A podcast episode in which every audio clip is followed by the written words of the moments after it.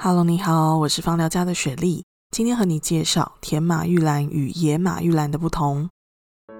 马玉兰家族是唇形科的成员，在芳疗中常使用的有两种马玉兰：甜马玉兰以及野马玉兰。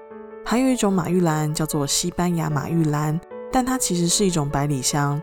虽然同样是唇形科，但是分属不同家族，不要认错哦。甜马玉兰的中文名称也有人音译为墨角兰。马乔兰，它拥有伽马与阿法松油烯这种具有新鲜枝芽的香气分子。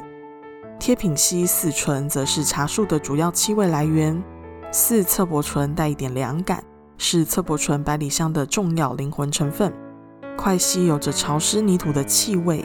贝塔水芹烯有一点凉感，而且还可以帮助流动。整体来说，甜马玉兰大多会给人温和、清新又轻盈的感觉。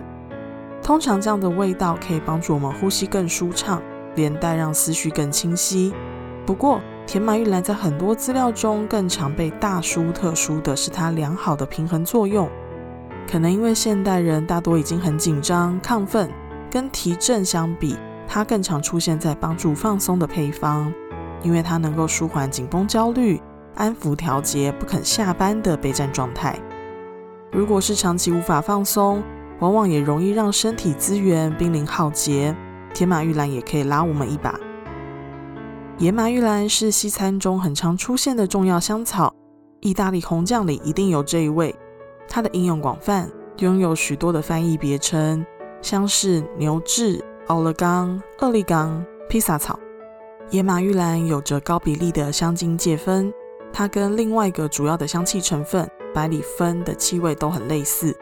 是老西药房的味道，酚类本身是气味很强烈的香气分子，更何况野马玉兰有一大半都是酚类，所以虽然它另外还有一些新鲜枝芽气味的伽马松油烯，以及少许带有温和柑橘类香气的对伞花青，但单独吸嗅野马玉兰，就是觉得自己到老西药房去买药的感觉。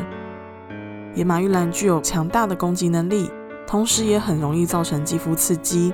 使用野马玉兰需要特别留意浓度，调配按摩油的时候，建议不要让它超过百分之一，避免肌肤出现刺痛、发红的情况。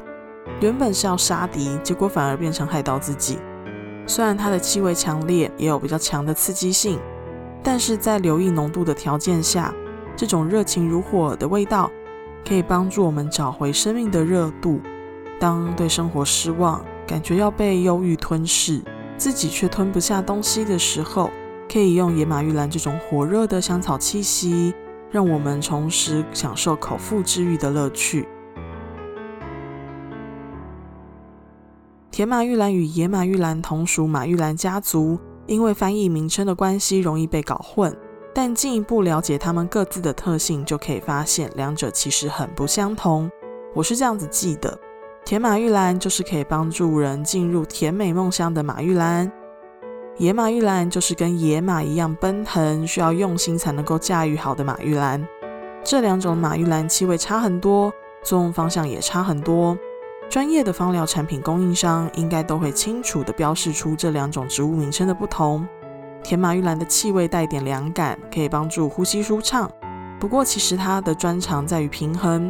上紧发条无法休息的情况，也可以用它来舒缓常态性紧绷焦虑的感觉。它也能够为操劳已久的身体带来温和的支持。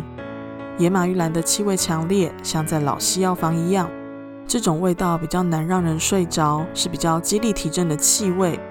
野马玉兰也是西方料理中的重要香草，可以帮助我们轻松享受口腹之欲。它擅长斩杀外敌。但要留意的是，它的武功高强，使用不当反而容易伤害自己。调配按摩油的浓度建议放在一 percent 以下是比较安全的哦。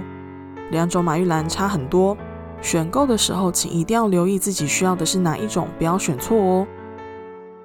我是雪莉，你的芳疗生活家教，雪莉的芳疗四分钟，我们下次见，拜拜。